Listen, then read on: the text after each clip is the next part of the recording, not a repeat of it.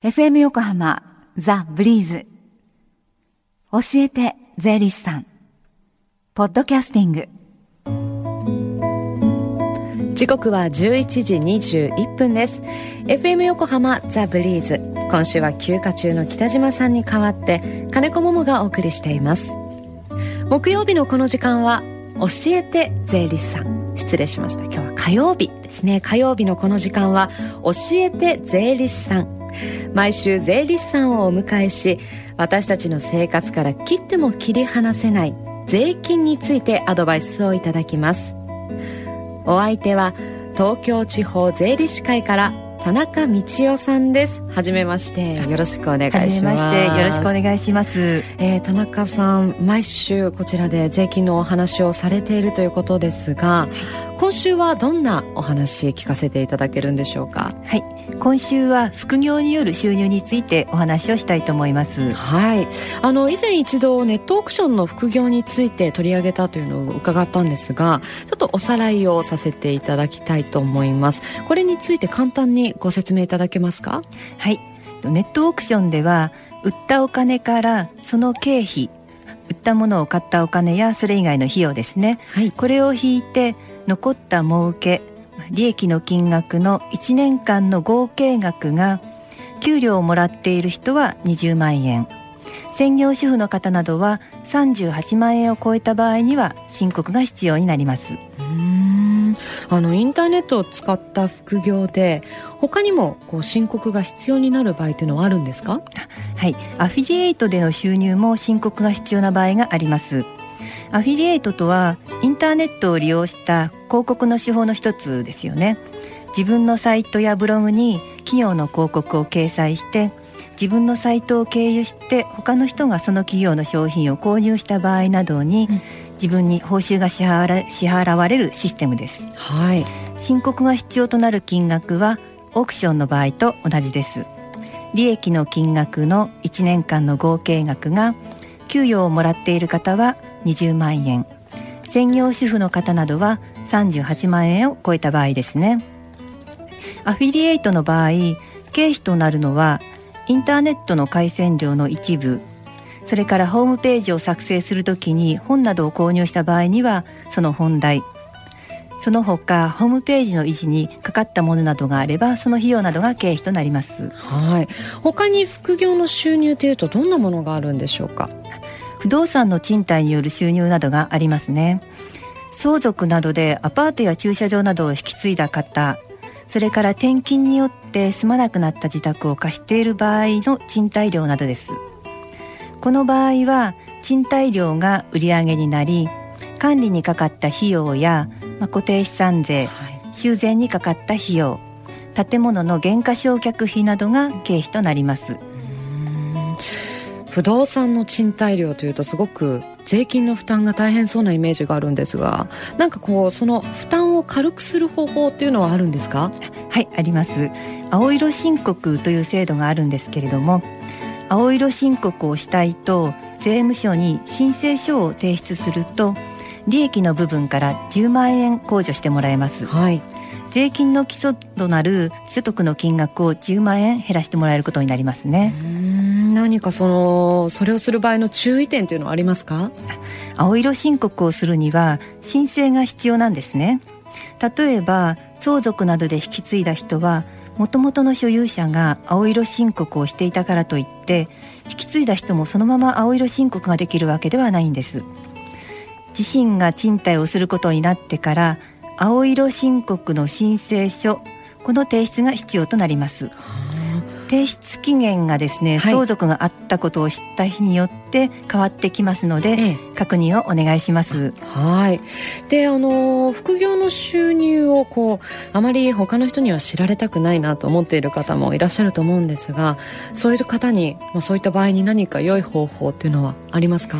そうですね。申告をしたからといって、うん、税務署が会社にその人の情報を届け出たりするということはないんですね。ええ税金のことで会社に行く情報というのは住民税になります。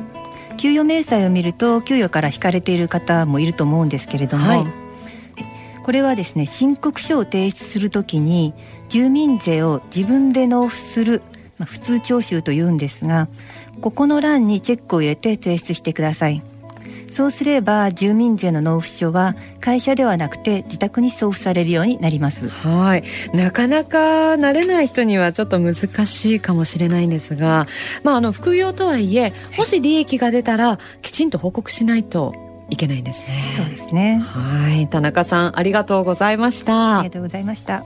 さて今週金曜日11日から17日は税を考える週間となっていますこの番組でも毎週様々な税金にまつわるお話をしていますが税金にはいろいろと例外やケースバイケースということが多いのも事実です。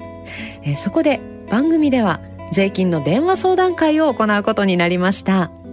日時は11月15日火曜日。午前11時半から午後5時までです、えー、この機会にぜひ税金の疑問解決してください。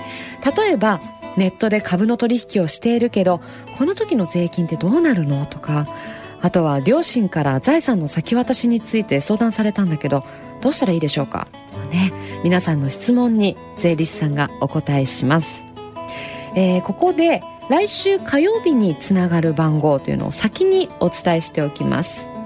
来週火曜日11時半からつながる電話番号です。045-222-6211です。そしてこのコーナーでは教えて税理士さんという名前の通りどんな質問にでもお答えします。メールやファックスをお寄せください。またこの教えて税理士さんはポッドキャスティングでもお聞きいただけます。ブリーズのホームページまたは iTunes ストアから無料ダウンロードができますのでぜひポッドキャスティングでも聞いてみてください。この時間は教えて税理士さんでした。Deep inside your ear still lingers on The fading sound of footsteps so clear to hear. Whenever I find you with empty beer bottles in your hand. I see someone four years old staring back at me. Once you told me you don't know who you are, there are pieces of you lost somewhere along the way. You've been searching hopelessly in a wrong place. Cause they have always been with you from the very start. So many years you haven't been yourself.